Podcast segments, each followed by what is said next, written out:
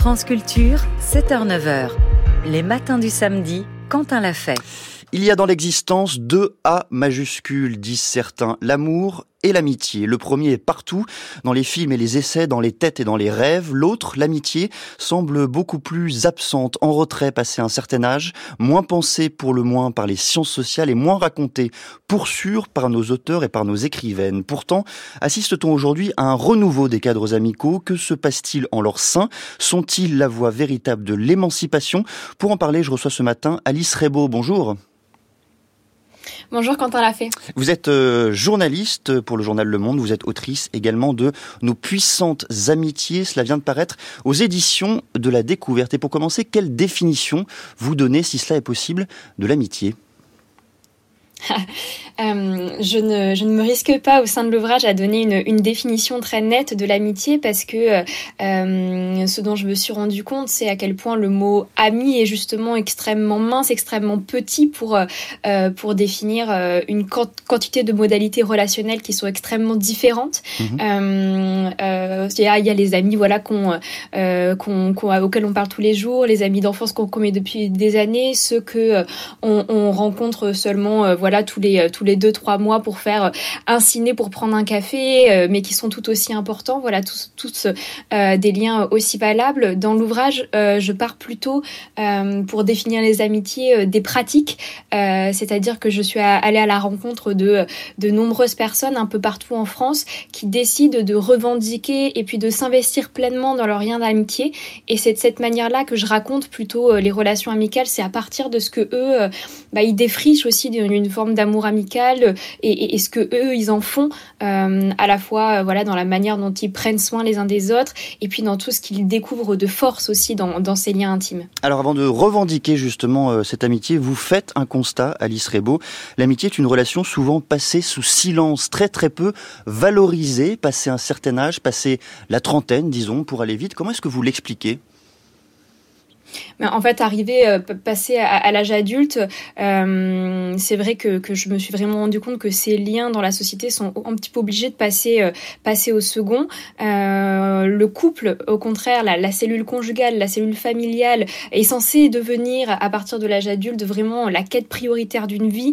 On doit mettre tout notre temps dans la cellule conjugale ou bien dans la quête de l'amour romantique sur laquelle il ne faut surtout pas se louper au risque de voilà d'être perdu, d'être incomplet à complète, quitte à délaisser du coup aussi sur le chemin euh, ces, amitiés. Euh, et moi, j'ai rencontré des personnes qui justement se disent, euh, ben voilà, le, couple, la, la, famille biologique, la famille nucléaire telle qu'on la pense aujourd'hui, ne sont pas les, les uniques chemins pour avancer dans la vie, pour pour créer des projets, des projets de long terme, et, et, qui veulent du coup sortir de cette trajectoire tout tracée, de cette forme d'obsession aussi pour la romance qu'on a aujourd'hui, vous parliez mm. euh, euh, de ces imaginaires culturels où l'amitié est vraiment absente, mais où tous les, les, duos romantiques euh, voilà, inondent notre littérature, nos films Disney que, que l'on montre à nos, à nos enfants, les séries aussi, même si les choses commencent un tout petit peu à bouger sur, sur le terrain des autres intimités. Et, euh, et, voilà, j'ai rencontré des personnes qui ne veulent plus du tout se contenter de cette place secondaire euh, que l'on réserve à nos amitiés, qui euh, qui décident du coup de voilà de d'investir, de, de, prendre soin de ces autres liens d'intimité, parfois plus multiples, parfois plus émancipateurs aussi, euh, qui décident pour certains par exemple d'habiter entre amis, de repenser à l'échelle du cercle amical le soin aux enfants, ou encore par exemple d'organiser leurs vieux jours ensemble. En parallèle, ou peut-être par voie de conséquence euh, vous nous le direz. L'amitié est également euh, peu investie par les sciences sociales. En sociologie, par exemple, on le sait, mm. la famille est reine, l'amitié beaucoup moins. Comment est-ce que vous expliquez, entre guillemets, cette impensée? C'est vrai que moi, ça m'a, ça m'a vraiment frappé quand j'ai commencé à travailler sur, sur le sujet. Euh, l'amitié, elle est vraiment absente à la fois, euh, voilà, bah, des, des, études, euh, des études féministes. Moi, c'est vraiment quelque chose qui m'a, qui m'a beaucoup frappé, euh, ce, ce vide-là, et puis aussi euh, de toutes nos sciences sociales, la sociologie, mais aussi l'histoire, où, où ce lien a peu à peu disparu au fil des siècles, des, des, des textes, mais aussi des textes des philosophes au, profit justement de cette cellule conjugale, de cette cellule familiale qui peu à peu a été présentée comme bah, l'espace le, plus souhaitable pour construire sa vie et, et, donc l'espace sur lequel on avait un vrai focus. Et pour autant, bah, ça n'a pas toujours été le cas en fait, cette invisibilité de, de, de l'amitié. C'est aussi ça qui est assez frappant dans des siècles antérieurs, notamment dans l'Antiquité. L'amitié était pour le coup bah, le lien le, le, plus central en fait finalement dans nos vies, beaucoup plus que que, que l'amour romantique, le couple. Euh, c'était euh, c'était il était pensé comme euh, l'amitié était pensée comme le ciment le ciment de la vie politique, comme le, le voilà le, lien central par par Aristote et d'autres philosophes. Ça a été vrai aussi au Moyen Âge avec les amitiés chevaleresques mhm. qui permettaient d'accéder à une forme de, de, prestige social. Et puis passer ces, ces, ces moments-là, ces, ces périodes-là de l'histoire, l'amitié a peu à peu disparu, disparu des textes euh, et encore jusqu'à jusqu'à aujourd'hui, voilà, on a assez peu, on a assez peu de, de, de, textes euh, sur sur la sur l'amitié et aussi voilà de de, bah, de, de sociologues ou de ou de ou d'historiens qui se sont penchés sur la question.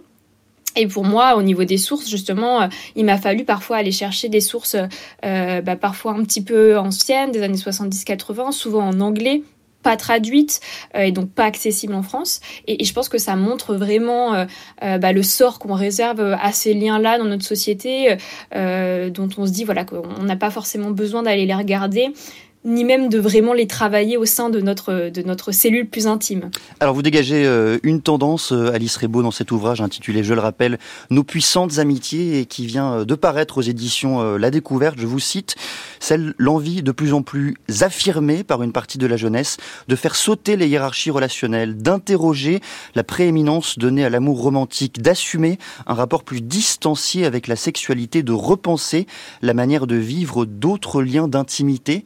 C'est cela l'enjeu, au fond, de la redéfinition contemporaine, du réinvestissement contemporain de l'amitié oui, je pense que euh, le mouvement MeToo est, aussi passé par là avec euh, les interrogations euh, qui qu'il a permis de, soulever, de soulever en tout cas de, de, de, redonner du souffle à ces interrogations autour de la, du modèle du couple hétérosexuel classique tel qu'il est aujourd'hui pensé, avec notamment aussi ces, ces, ces dommages patriarcaux, c'est-à-dire voilà ce que de, de, nombreuses femmes peuvent aussi avoir à perdre à ce, à ce, à se fondre à l'intérieur de ce, de ce modèle-là, puisqu'on sait qu'elles sont encore euh, bah, très nombreuses à, y faire, euh, à y avoir la charge beaucoup plus grande de la charge domestique, de la charge éducative, que c'est aussi, et, le mouvement MeToo a permis aussi de, mettre cela en valeur, souvent un, haut lieu de violence, finalement la famille nucléaire resserrée sur elle, sur elle-même, à la fois pour les femmes et pour, et pour les familles, et je crois que toutes ces interrogations-là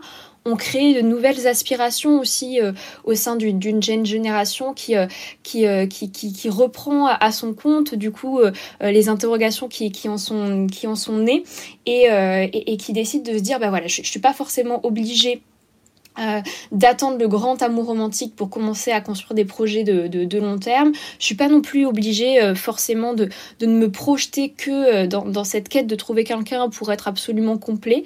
Et, et, hmm. je peux m'autoriser à créer des constellations plus vastes autour de moi. En quelques mots, Alice Rebaud, est-ce que ce que vous décrivez là, ça concerne tous les milieux sociaux, on a peut-être euh, une impression fausse qui est de se dire euh, ça concerne euh, d'abord et en première instance les milieux au capital culturel plutôt élevé.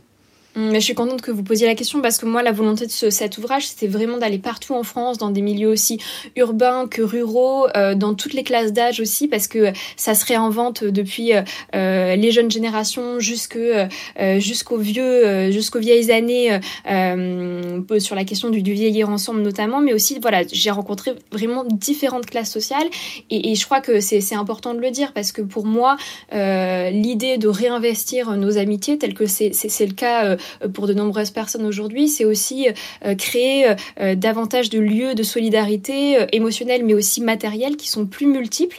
Et, à cet égard, les, classes populaires peuvent aussi, voilà, y trouver, et notamment pour pour les femmes, par exemple, on connaît la, grande précarité des mères célibataires. de plus en plus aujourd'hui, il y a l'idée de de, de, de, de pouvoir reposer sur des liens multiples. Et je crois que l'amitié peut être une ressource justement pour, pour, pour, justement ces, solidarités matérielles qui peuvent intéresser toutes les, couches de classe sociale et, c'est ce qui en fait vraiment la, la, grande force. Vous parliez, Alice Rebaud, de la famille nucléaire comme espace privilégié du système patriarcal. C'est absolument vrai. Est-ce que les relations amicales ne sont pas, elles aussi, imprégnées de relations de pouvoir néanmoins?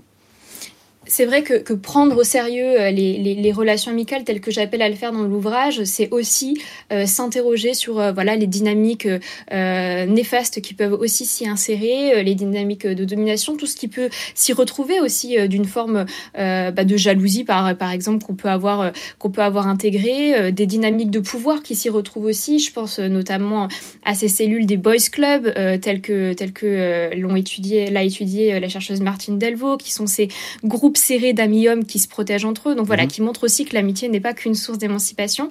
Mais euh, malgré tout, moi, je pense que, que l'amitié est euh, euh, un, espace qui est beaucoup moins agi et travaillé par une forme de culture bah, de domination, mais aussi de culture de sacrifice de soi côté féminin.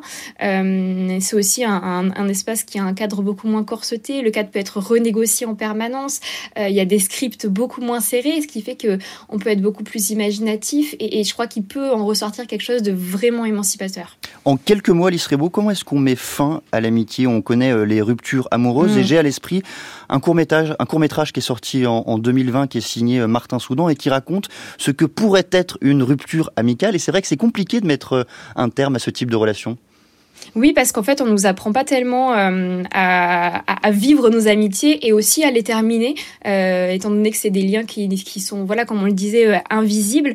Euh, je crois qu'on a besoin aussi de, voilà, de narration pour pour nous apprendre à, à, à gérer aussi ces ces ces, euh, bah, ces, ces fins de relation éventuellement, savoir comment communiquer, parce qu'on nous apprend pas à nous coller, couler dans nos amitiés sans sans vraiment en prendre soin, alors que pourtant, bah, c'est vrai, les ruptures amicales peuvent aussi être euh, euh, bah, d'une grande douleur euh, et, toutes les personnes qui, les, qui en ont vécu pourront, pourront témoigner, même si ça a assez peu intéressé la fiction, mm, à part ce, film que, que, que, vous citez.